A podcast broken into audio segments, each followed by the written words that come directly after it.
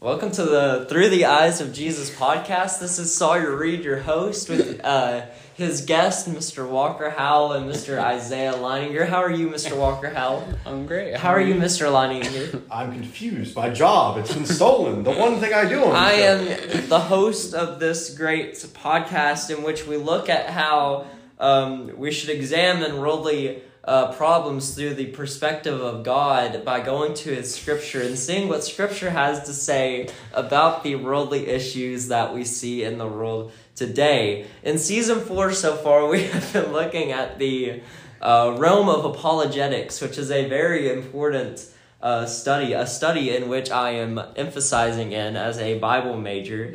Um, it is very unappreciated, it, underappreciated in the brotherhood, and so we thought it would be important that we have a season devoted to apologetics. And in this episode, um, your host Sawyer and his guest. Mr. Howell and Mr. Leininger will be looking at proving the resurrection. Um, to help uh, discuss this topic, we have Mr. Leininger and Mr um, Howell uh, with us. So I'll let them two tell you a little bit about themselves.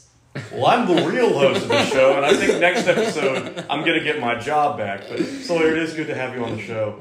Uh, and like you said, we're looking here at season four, uh, the apologetics issues, and we're looking at the resurrection of Christ. Only if this episode came out on April Fool's Day, wouldn't that be great? You're, you're the big man on campus, Walker. You make it happen.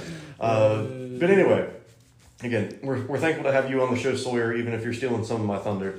And, and Walker, always glad to have you as well. As Sawyer mentioned, he's a Bible major here with us at Freed, focusing on apologetics. So we definitely wanted to get uh, him on for this season. You've been on a couple other episodes of the show, haven't you, Sawyer? Yes. Do you remember which ones? I've been on the Lord's Supper episode, and I've been on the um, whatever the other one was, um, where we talked about a very important issue. Oh, I'm sure it was a very important issue, Sawyer. And, it was um, also in season three, I know. Yeah, and circumcision got brought up. Oh. well, I'll find that episode while y'all continue. We'll on. find it, and I bet it will be in the description of this episode. Probably. Uh, but the point is, Sawyer's been on the show before, and we're thankful to have him back on here again. The inspiration of scripture. The inspiration in scripture. I don't know how circumcision got brought up in that discussion, but There, there, that, that's an inside joke. it will not be brought up in this episode, I can assure you. It already has. Anyway.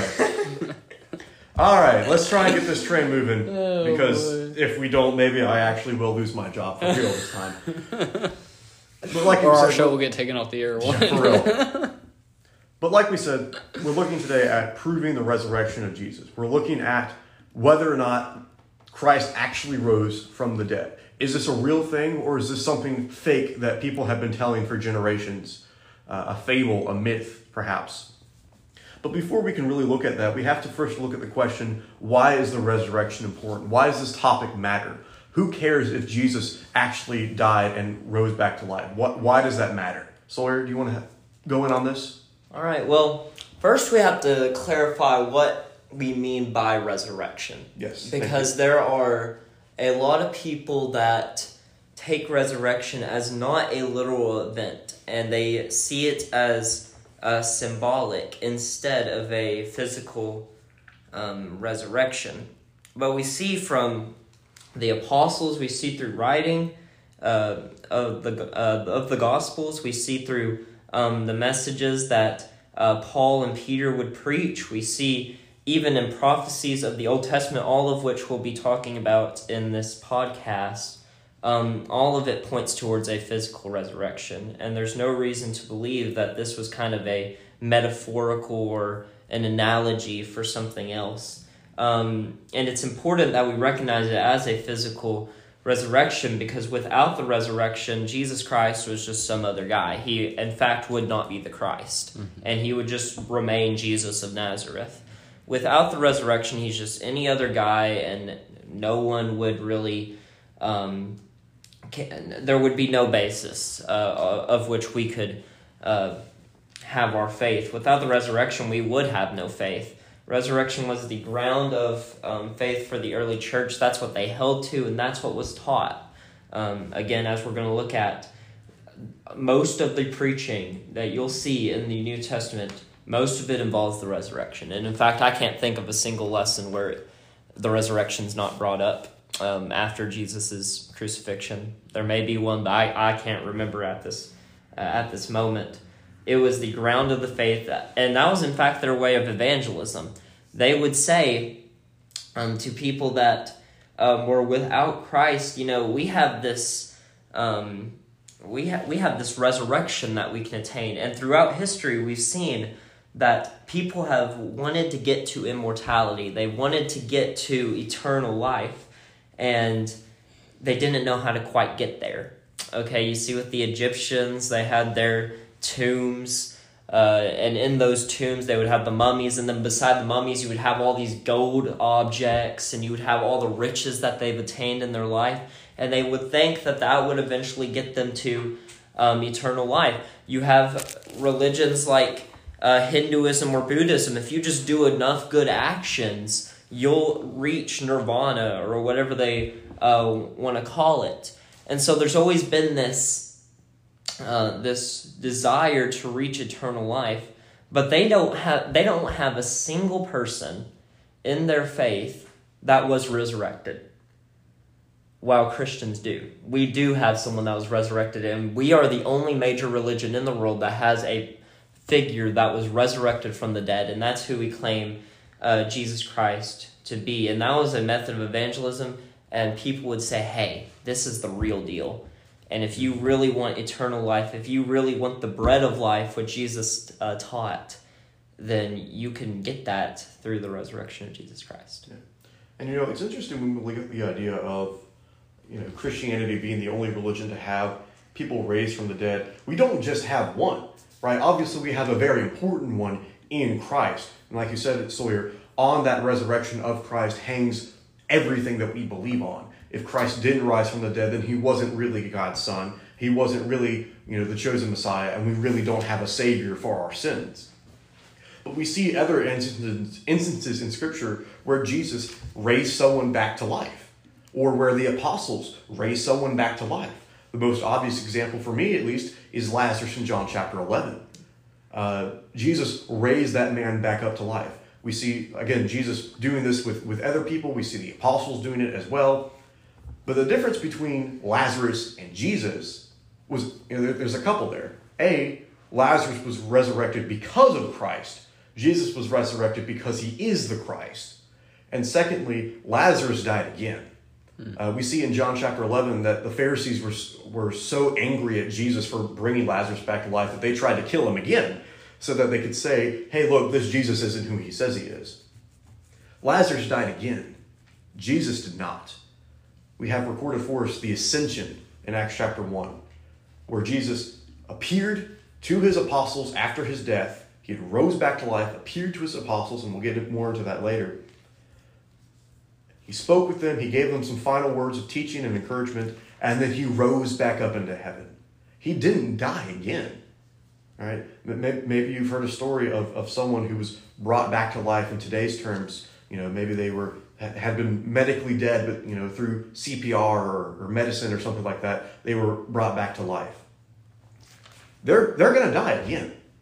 That's just how humans work. That's how this world works. This world is finite, it's ending, right? People die, things get old, things get destroyed. Jesus rose back into heaven. So is that that's ascension that again that death, burial, and resurrection and the ascension of Christ on those things hang everything that we believe in. If the resurrection isn't true, then we have no hope of heaven. Mm. The resurrection isn't true, then we have no Savior, and we are, as Paul said, the most pitiable, pit, pitiful of all people, because we're spending our whole lives teaching and believing and following this guy who was crucified as a common criminal 2,000 years ago. If Jesus did not raise from the dead, we have nothing. Yep, and this is alluded to in 1 Corinthians chapter 15 um, Paul writes, starting in verse 1 Now I make known to you, brothers and sisters, the gospel which I preached to you, which you also received, and which you also stand, by which you are also saved, if you hold firmly to the word which I preached to you, unless you believed in vain, for I handed down to you as of first importance what I also received that Christ died for our sins according to the Scriptures, that he was buried, and that he was raised on the third day according to the Scriptures, and that he appeared to Cephas, then to the twelve, and then he appeared to more than five hundred brothers and sisters at one time, most of whom remain until now, but some have fallen asleep. Then he appeared to James, then to the apostles, and last of all, as to one untimely born, he appeared also to me. So we see in this scripture that for one, this was being preached because he said, I preach this to you. And then he also says that this uh, doctrine that I'm preaching to you is the one by which you are saved if you heard firmly to it. And then he says that this is of the first importance. So you think of all the teachings that Paul um, taught people uh, justification by faith. Um, saved from sins, uh, etc.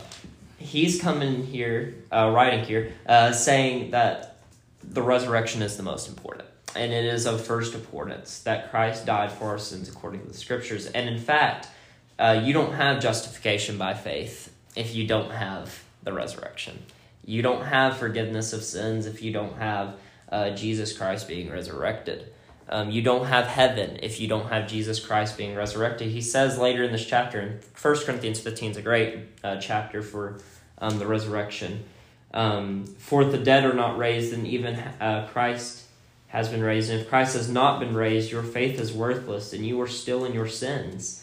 Then also those who have fallen asleep in Christ have perished. If we have hoped in Christ only in this life, we are of all people most to be pitied, which Isaiah referenced.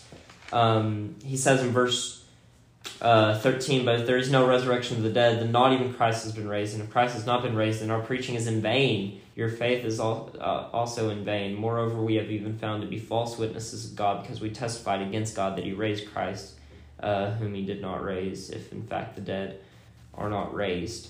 Then he, I'm going backwards, obviously. Uh, you can go back to verse 11. Whether then it was I or they, so we preach and so you believe. Now, if Christ is preached, uh, that he has been raised from the dead, how do you how do some among you say there is no resurrection of the dead? So we base our eternal life, our resurrection, based upon the fact that Jesus Christ was resurrected, and uh, we we just have to hammer home this point.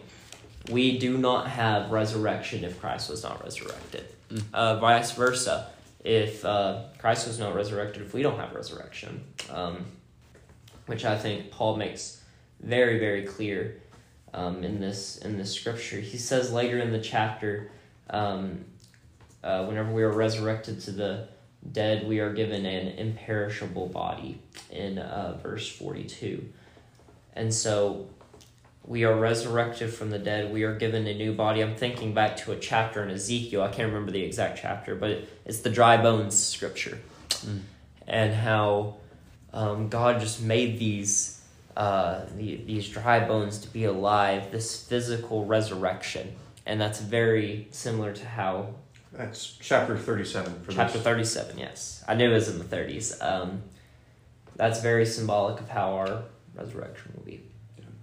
I think that's an excellent, excellent point, Sawyer. You know, like you, like you, we, we've been saying this whole time, if there is no resurrection, we have no hope.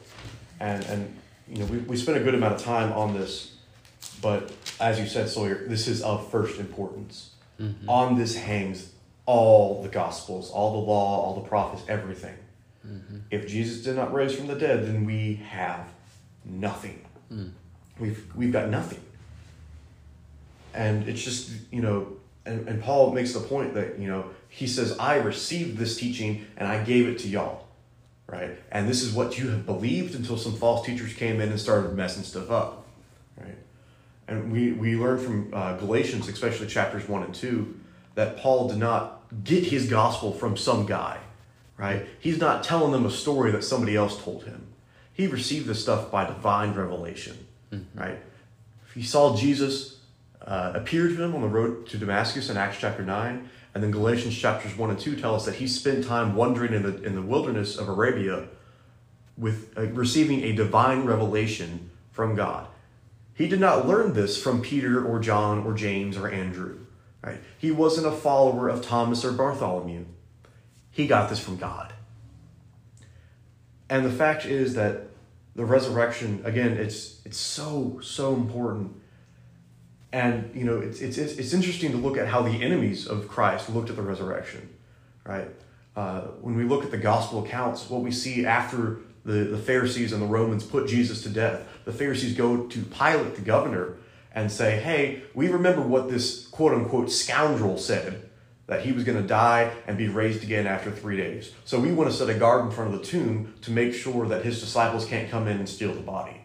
They didn't believe in the resurrection, but they believed that Jesus uh, that Jesus' followers were going to try and make that claim come true because Jesus had made that claim himself. He said, "I'm going to die, be buried, and raise again after three days." Mm-hmm. And so the Pharisees try to set this guard up, and of course we know that Jesus raised from the dead. The, the angel came and rolled the stone away, and so the guards were scared and, and uh, were bribed to lie and say the apostles came and stole the body while we were sleeping, which is just the most ridiculous lie that I've ever heard in my life. How did you know it was the apostles if you were asleep? That's neither here nor there. The point is, the resurrection is something that people continually try to disprove. Mm-hmm. Because again, if there is no resurrection, we have nothing. Uh, I think it's interesting when we look at Acts chapter 5. Peter and John and some of the other apostles have been arrested and put on trial uh, in front of the Sanhedrin, in front of the, the Jewish leaders. And they're, they're just about ready to kill them at this point. They're so mad at, at, at the apostles for doing and, and these things and teaching. Uh, verse 33 of Acts chapter 5 says that. It says that when they heard this, what the apostles were teaching, they were furious and plotted to kill them. Then one of the council stood up, a Pharisee named Gamaliel, a teacher of the law, held in respect by the people, and commanded them to put the apostles outside for a little while. So this respected leader stands up, says, Let's cool off for a second, let's send them out, let's talk amongst ourselves. And this is what he says to them Men of Israel, take heed to yourselves what you intend to do regarding these men. For some time ago, Theudas rose up claiming to be somebody. A number of men, about 400, joined him. He was slain, and all who obeyed him were scattered and came to nothing. After this man, Judas of Galilee rose up in the days of the census and drew away many people after him. He also perished, and all who obeyed him were dispersed. And now I say to you, keep away from these men and let them alone. For if this plan or this work is of men, it will come to nothing. But if, but if it is of God, you cannot overthrow it, lest you even be found to fight against God. So the reason that I bring this passage up is, is the point that Gamaliel makes. He says, look, there's been a lot of people claiming to be the Messiah. We've got this Theudas guy, we've got this Judas guy, now we've got this Jesus guy. We don't believe any of them, according to Gamaliel, according to the Jewish teachings. They didn't believe in any of them. But what Gamaliel was smart enough to point out was you know, those men rose up, got a following, and died. And that was the end of it. Their followers left, they were scattered. We don't hear anything more about them. Mm-hmm. Jesus, if, if Jesus is just another guy, right? If he didn't raise from the dead, if Jesus is just another guy, then all these quote unquote Christians are going to disappear. There's not, they're not going to be that important. Give them, a, give them a little bit, they'll fizzle out. But if they don't, if this guy truly was from God, then they're going to keep going. You're not going to be able to stop them. In fact, you're going to be trying to stop God Himself, and that's stupid. You can't stop God. And I think the fact that we're talking about this 2,000 years later, that we're reading what Gamaliel said, that we're talking about Christ, I think it's safe to say that Christianity hasn't fizzled out. Because this was from God. Jesus was the Son of God, and God raised him up again after spending three days in the tomb. But this isn't the only instance in the book of Acts where we talk about the resurrection. As you pointed out earlier, Sawyer, the book of Acts is full of talking of the resurrection because, again, it's a big point. I believe you wanted to reference another one in Acts chapter 17. Yes. Um, yeah, there's a lot of points where uh, the apostles are preaching the resurrection the big one that points out to me is Acts 17, which is the famous apologetic sermon. Okay, it starts with Paul um, starting on their philosophical uh, level, but we're going to see that by the time he gets to um, verse 32, he is preaching the resurrection. He says, Now when they heard of the resurrection of the dead, some began to scoff, but others said, We shall hear from you again concerning this. So, Paul, even though he started with this um, this basic apologetic sermon about um, about about finding God Himself. Uh, he he ends it by uh, referencing the uh, resurrection. And uh, something we have to notice is we don't have every word of every sermon that uh, was was preached. We don't have every um, line of Paul's uh, Mars Hill sermon or Areopagus sermon. And it could be very likely that he did directly reference the resurrection of Jesus Christ, but he did reference um, general people being raised from the dead.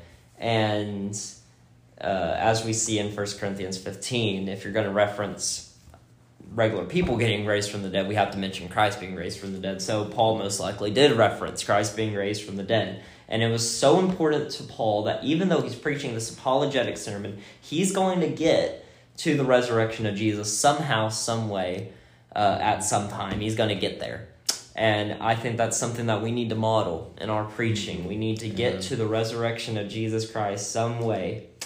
And if our, if our, lessons don't have anything to do with the death, burial, and resurrection of Christ, then why are we preaching them? Amen. Amen. Go ahead, Sawyer. I didn't mean to interrupt. I apologize. Oh no, that was basically it. Walker, you got anything? Y'all are doing great.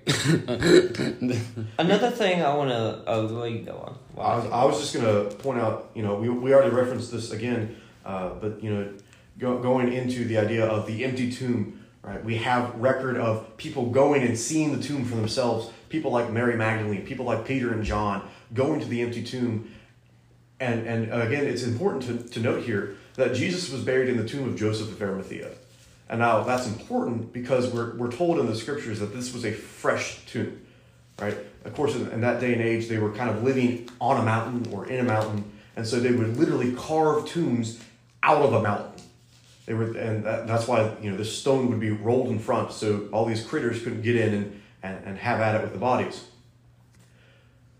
Joseph of Arimathea had made this new tomb for himself and for his family, and because of his faith, uh, buried Jesus there. There was not any other bodies there. So was, this was an empty tomb. Only Jesus was buried there at this point. And so the apostles ran in and saw there were no bodies there. The, the women came in and saw there were no bodies there. Jesus, his body, was gone. And it was not because the apostles rolled the stone away and snuck the body out and rolled the stone back while the uh, soldiers were sleeping. It was because Jesus rose back from the dead. Hmm. And we have the report of the women in Luke chapter 24. You know, we have again Peter and John going and seeing the tomb for themselves and, and going back to the apostles and saying, This is what's really happened. We have Jesus appearing, as, as Paul recorded for us in 1 Corinthians 15, appearing to all of these people time and time and time again. We have prophecies about in the Old Testament referring to the resurrection. Uh, the one that uh, I find the most is Psalm 16, starting in verse 9. It says, Therefore my heart is glad and my whole being rejoices. My flesh also dwells secure, for you will not abandon my soul to Sheol, or let your Holy One see corruption. You make known to me the path of life. In your presence there is fullness of joy. At your right hand are pleasures forevermore. A lot of people associate that with being a prophecy about the resurrection, about Jesus his, his soul not being left there, but coming back into his body, and as we talked about already, ascending back into heaven, never tasting death again. We have so much scriptural evidence that Jesus rose from the dead. And that should be, in and of a, you know, by itself, enough for us to believe in the resurrection. But of course, if we're talking to our friends in the community who do not trust the Bible, who do not agree with the Bible, then we have to have some other evidence as well. All right. We, we as Christians know and understand that God's word is perfect, that it's inspired, that it does not have any flaws or contradictions in it. That's not going to work for everybody. So, how can we go out and prove the resurrection to people who don't believe the scriptures? I think we should start by defending the scriptures before we get into the uh, arguments against. Uh, some people will make the claim that since uh, that this was just all fake narrative and the apostles made it up, and we'll get into some reasons why that's obviously false later on whenever we get into historical arguments, but.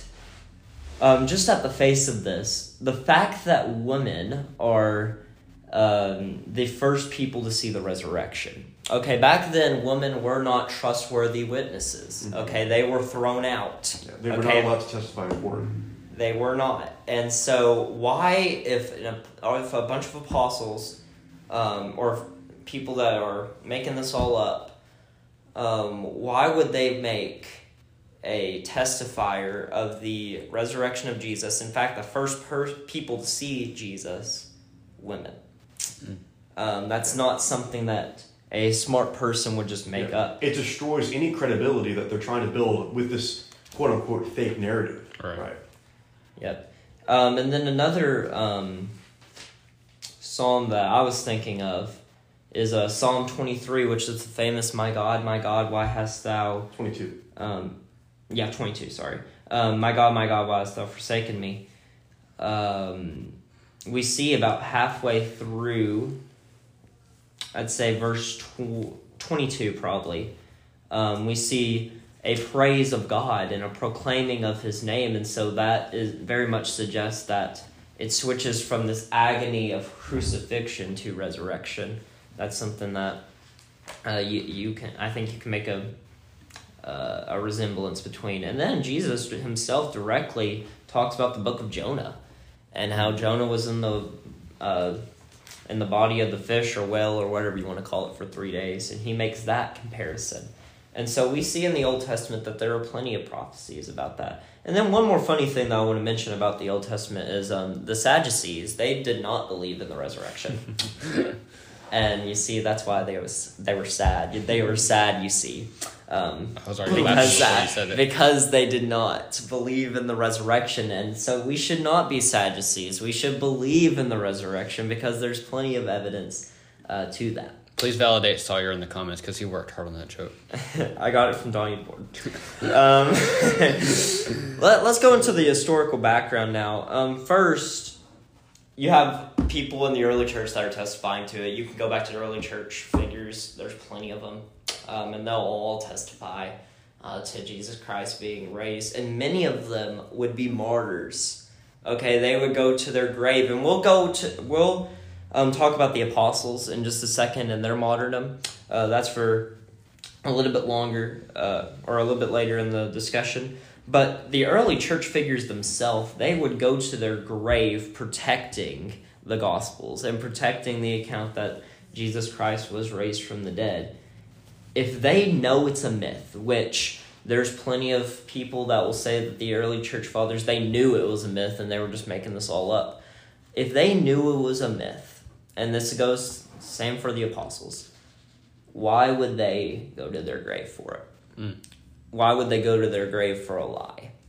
And so I think that's very um, convicting. You know, when we look at a lot of other denominations in the world or in other religions, uh, what we see a lot of the times is there's there's what uh, what was described for us in Acts chapter five. There's a leader, he rises up, and then when they start facing persecution, a lot of people will later recount those uh, those testimonies that they gave earlier.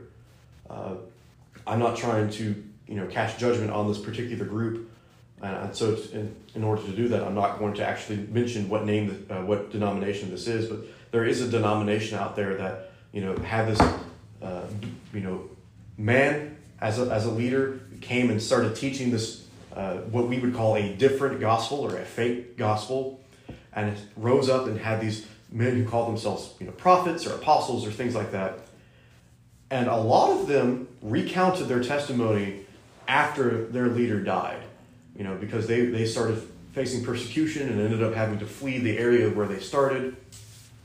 You know, just you know, we don't see that with Christianity. We don't see that with with true followers of Christ, right? Especially about the resurrection as you said, Sawyer, so many early Christians were given chances to recount this and to say, I don't believe in, in Jesus. I don't, I don't think he's, he's Lord. I don't think he rose from the dead.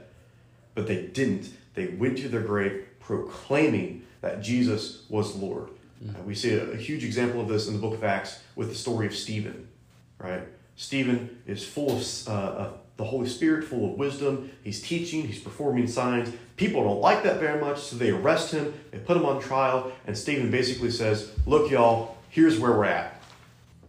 You guys are Jews, you're descended from Abraham. God had this promise to Abraham, He had this promise to Isaac and to Jacob and to Moses and all of these people that He was sending the Messiah.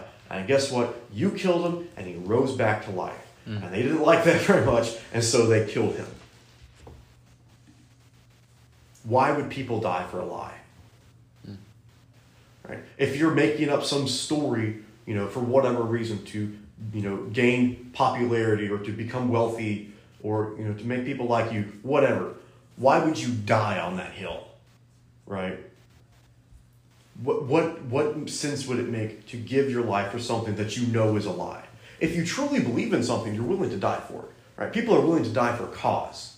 Mm-hmm. Right? That's why we see so many things like you know the Revolutionary War here in this country, or our Civil War, or us mm-hmm. going over and fighting in the World Wars in Europe. Right? There was a cause there. There was an enemy that we needed to defeat.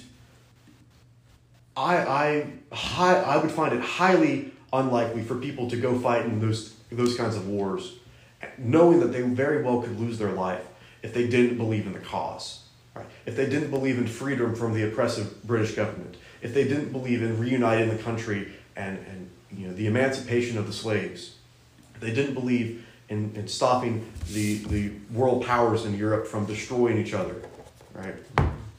Why would they die for something they don't believe in? It doesn't make any sense to me. Because as humans, we cherish our life more than anything else. And that's why we're willing to do so much to lengthen it and make it better and continue to live. I think you make an excellent, excellent point there with the martyr Sawyer.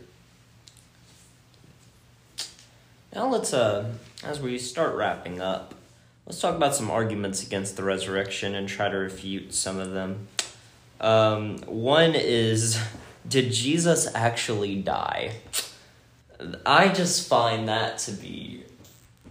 Uh, I don't want to be rude, so uh, I just find that to be completely ignorant of history and scholarship. And the Bible. I w- yeah, and the Bible, obviously. And science. Um, what? And science. Yeah, yeah and common sense, yeah. any of it. it. So, even the most atheistic scholars will concede the point that Jesus Christ was a real person and he actually died. Uh, crucifixion is the most grueling process, and you're not going to leave a cross alive. I'm no. sorry.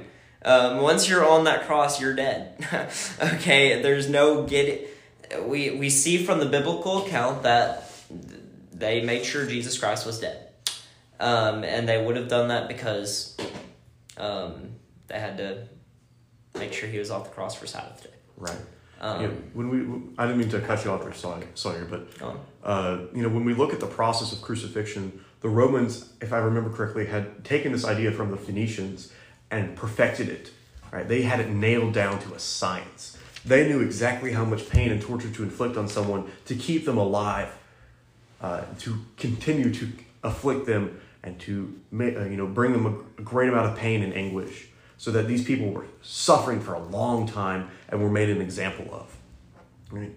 When we look at the actual crucifixion process, the scourging, the incredible beating and, and, and blood loss that occurred there, and then the process of carrying your own cross and you know literally having nails driven through your arms and your legs to hold you up on the cross where you would hang in such a position that your lungs would collapse and the only way that you could push your and the only way that you could breathe is if you pushed yourself up which you know created great agony because you were again tearing that, that skin around your arms and your legs where the nails were. And then they would come and break your legs so you would just hang there and suffocate. They did all of that except breaking the legs of jesus to jesus.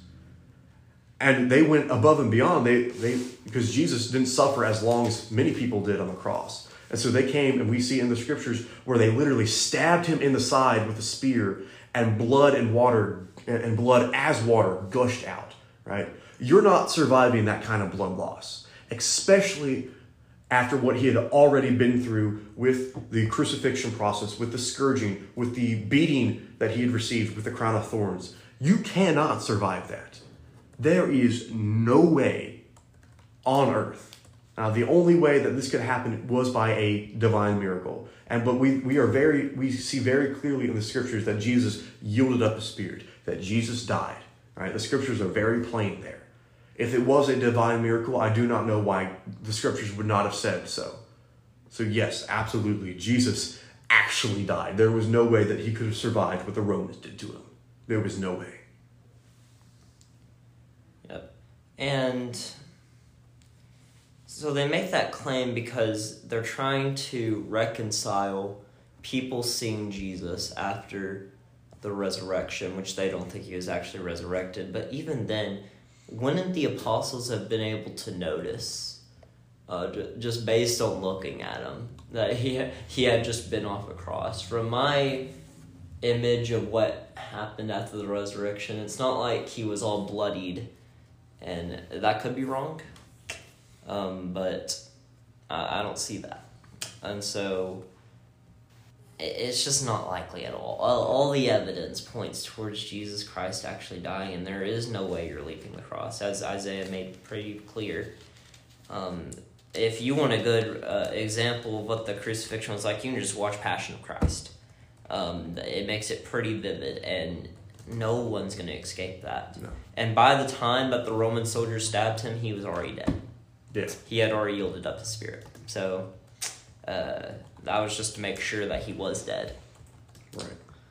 You know, it's in, it's interesting, like you said, Sawyer. People will bring up this point because they want to say that Jesus, you know, he they went through the entire burial process and got him ready for burial and put him in the tomb, and all he was was just unconscious, and he was just unconscious for a few days, and then he was, you know, he woke up in the tomb on Sunday morning and walked out. And again, how could someone who suffered the things that Jesus suffered survive that amount of blood loss? And in how you know how would people not realize that hey, this guy still has a pulse. Hey, this guy is still breathing. He's just unconscious. Right? And even if that were true, how was someone who went through that amount of physical pain and torture and suffering able to roll away a stone and escape from some guards? Nothing about that argument makes any sense to me. Kind of like the, the argument that we have next that we want to talk about did the apostles just take the body? And I've already expressed my views on this a few times. I find this argument to be kind of kind of ridiculous. Okay, I just want to bring up something. Um, I'm getting this information from Christianity.com, so I'm not sure how accurate it may be.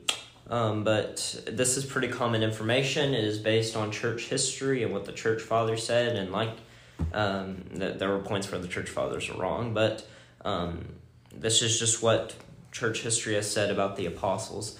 Um, both Peter and Paul were um, executed. Paul was beheaded. Peter was crucified uh, upside down. Most uh, that's what church history says that he was crucified upside down. Um, Andrew was crucified. Um, Thomas was pierced with spears. Um, Philip was arrested and cruelly put to death. Uh, Matthew was stabbed to death in Ethiopia. Bartholomew was, um, there's various accounts to how he met his death, but he was a martyr. Um, James was stoned and clubbed, according to Josephus, the Jewish historian. Um, Simon the Zealot, he was killed. It doesn't really say why. Um, Matthias was burned. And John is the only one that uh, classically has not been thought to have died a, uh, a martyr's death. But there is a uh, story that he was cast into boiling oil in Rome. And I think this goes back to our point that why would they lo- why would they go to their death over a lie? Why would they go through that whenever they knew it was false? Right. I think it's because they knew that Jesus Christ was resurrected and as Paul writes, this was the most important thing. Mm-hmm. And they were willing to go to their deaths for that. Yeah. If if the apostles came and stole the body away from from the tomb, and you know were trying to parade it around as if Jesus was alive and walking, that would a that does not make any sense from a gospel standpoint.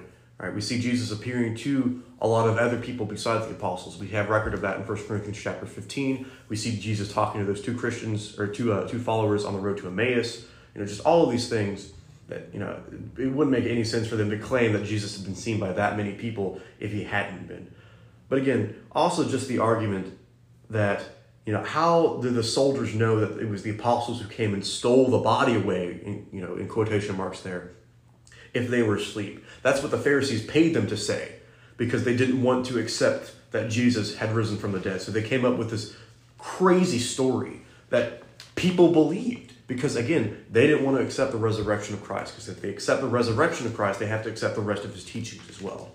Yeah, and very good points uh, by both of y'all, and y'all have really done a great job with this episode. And I've just sat back and listened to y'all's knowledge and wisdom flow out. Um, but you know, I was thinking about, uh, and we'll get back to more arguments against the resurrection in just a second. But I was thinking about how, um, you know, if the if the resurrection didn't happen, and and if they were doing all this for a lie, and it turns out that everything was a lie, and like what we've been saying then it really just disproves the whole Bible. It, it really makes the Bible useless because it, looking back through the Old Testament, the whole Old Testament was preparing the the the people for the coming of Jesus. It is the it is the time that before Jesus actually comes to earth as uh, flesh, we see multiple accounts of Jesus being referenced in the Old Testament, not explicitly, but indirectly. And we see many prophecies about Jesus and the resurrection uh, that would happen in the New Testament. And we see about how he's going to come to this earth and there will be no broken bones, as, as Isaiah alluded to earlier. And so, really, if the resurrection wasn't real or if it wasn't true at all, then really the whole Bible would be inaccurate and the Bible would just be useless because the Bible is the greatest redemption story that was ever written, and the key thing to the redemption story was the resurrection of Jesus. And so this is what this is the tying piece to making the Bible what it is, and it is really that that um, that core centerpiece. It's the heartbeat of Scripture. This is what us Christians depend on because without the resurrection, we don't have a hope of heaven. We don't have forgiveness. We don't have grace. We don't have mercy. We don't have any of these things that we have today. But because of the resurrection and because we're able to see uh, through not only history, but through uh, other things within scripture and just other things uh, within uh, the medical field and things like that, we can see that the resurrection actually did happen. All right, back to arguments. Um, the next argument is is the resurrection even possible? Um, well, here's the easy answer. Yes. Um, no, actually. Uh, because here's the thing with resurrection, and here's our whole claim it's only possible because of God. Correct. It is only, it, there is a divine necess- necessity to resurrection. Um, by human scientific terms, no, it can't happen. Um, you look at movies like like Frankenstein. Um, I, I don't. It, it's not possible. Okay, uh, there may be a way that you could maybe do something. I, I don't know how the science works, but like, you're there's no way you're gonna make someone who is dead come back to life. It, it's just not gonna happen, or they would have done it already. Right. Okay, there's plenty of people they would have brought back to life. Okay, they would have brought back Einstein. They would have brought back Martin Luther King. Martin Luther King, JFK, name it. George Washington, that was a long time ago though. Um, Abe Lincoln, Julius, well, they probably wouldn't have brought him back to life either. There's plenty of people they would have brought back to life, but here's the thing it's impossible. Okay? What makes it possible is God. Amen. And it's the same thing with uh, the resurrection of Lazarus, um, as Isaiah referenced earlier. The only way that was able to happen was Christ. Um, resurrection by just without divine um, divine influence, it, it's impossible. Um, but I think that tells us just what we're dealing with here. We are dealing with God doing something that is simply unimaginable. And uh, by human terms, us alone, we cannot do it. But God can. And that's what makes resurrection so special and so outside of ourselves. Um, we cannot resurrect ourselves. We cannot bring ourselves back to life. We cannot make ourselves eternal beings, um, never to die again. But God can. And that's what makes resurrection so special. And I think when we look at that, and in terms of you know application for this episode, so you're, you're absolutely right. If we're dead, we're dead, right? We can't bring ourselves back from that. it's only because of the grace of God the love of God and the power of God that Jesus rose back to life. In a spiritual sense, talking about us, we are dead to sin. Our sin, our choices that go against what God has told us to do, have literally killed us. And literally, of course, I mean spiritually. Not, you know, I, I do a sin and I die. But spiritually speaking, the wages of sin is death. That's what Romans 6.23 tells us. But the passage doesn't stop there. Right? Romans 6.23, for the wages of sin is death, but the gift of God is eternal life in Christ Jesus our Lord. We cannot save ourselves from our sins. We cannot make ourselves spiritually resurrect. But God can through his Son. And it was the resurrection of Christ that brings us this hope of salvation. Jesus went to earth, he died on the cross, he was buried in the tomb, and he rose to walk again. We have an emulation of that process with baptism. We die to our sins, we're buried in baptism, and we rise to walk in newness of life. We see that so many times throughout the scripture. I see, I think especially Romans chapter 6 and 2 Corinthians chapter 5. We cannot make ourselves spiritually alive because we are dead to our sins. But God, through His love and His power and His grace, brings us back to life. And so the take home for this episode is that yes, we can know and we can be sure, we can be certain of the fact that Jesus rose from the dead. And because of that, we have an opportunity to be with Him in heaven for all eternity if we obey His commands and remain faithful to Him all our life.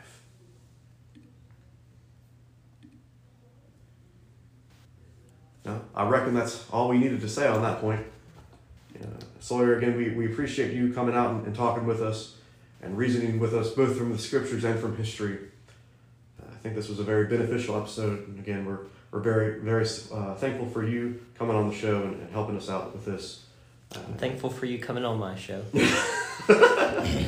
we're going to have to talk about that later. But anyway, is there anything else that needs to be said before we close the episode off in prayer? Oh, yes, I remember. The, cl- the uh, stereotypical episode closing. Maybe you should come back and host the show more. So we understand that we went through this a lot of information in a fairly short amount of time. So if there was something that we said that you didn't understand or that you disagree with, you have a question about, we would love to sit down and talk with you about these things because, again, the resurrection is the basis of our hope. If there's no resurre- resurrection, we have nothing. And so we would love to be able to sit down and talk with you about the resurrection. There's several ways that you can get in contact with us. You can message us on Instagram or on Facebook or on Twitter. We have a website, info at tteoj.com. You can uh, find our social media there. You can find our email there as well. And just, you know, you can, there's tons of different ways that you can reach out to us. We would love to talk with you about this subject or any other subject that you want to talk about. We would love to hear from you. Have any questions or concerns or, you know, anything like that? We would love to hear from you. We love you guys, and we're so thankful for all you at home who continue to support us and encourage us and to help us as we strive to look at worldly problems from a godly perspective. And referencing um, the importance of this topic, uh, First Timothy chapter three, um, Paul or yeah Paul at the end of the letters or the end of chapter three is talking about um, important things that the church should never uh, have to debate about. These are things that should be without controversy, and one of those is taken up into glory, that Christ was taken up into glory. And part of that involves the resurrection. So, the resurrection, it is important. We should not have any controversy about it and any uh, disagreements. And so, if there are disagreements, we have to sort them out because that's something that's non negotiable. And it's something that we should all be in unison about. And throughout every faith, we should, or every denomination, or every um, viewpoint of Scripture, we should all have a common agreement on what the resurrection is because it's that important. Amen. Amen. Is there anything else that we need to say before we close the episode off in prayer, gentlemen? I think we covered it all. All right. Well, again, thank you, Sawyer, for being here. Thank you, Walker, for all your help, uh, both in the episode and taking care of a lot of the behind the scenes things. And if there's nothing that needs to be said, then we're going to go to God in prayer. Dear Heavenly Father, Lord of all there is and Creator of all there is, Lord, we are so glad to serve you. Who, uh, Lord, you are such a merciful God. You're such a loving God. Such a grace, uh, a gracious God.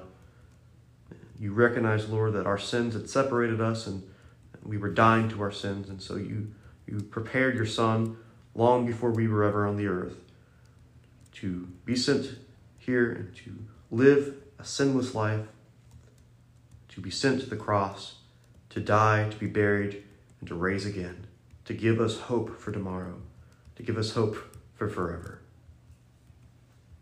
Lord, we're so thankful for the scriptures that tell us time and time again about the resurrection of Jesus. We're so thankful for the historical knowledge that we have that, again, confirms what your word tells us. Lord, we know that we did not deserve that sacrifice, that you sent Jesus to, to the earth while we were still sinners, while we were still ungodly, while we were still your enemy. But you didn't care. You, you loved us enough to send your Son to anguish on the cross so that we could live for you. Help us, Lord, to honor our commitment to you and to always remember that you are first in our lives and that everything we do needs to be for your glory. Thank you, Lord, for the day that we have to talk about your word. Thank you, Lord, for all those at home who've heard it. We pray that this message has been uplifting and encouraging and, uh, and helpful to all those who have heard it, as it was for us who have prepared it. Thank you, Lord, for your word for your children, and most of all for your Son. It's in his name we pray. Amen. Amen.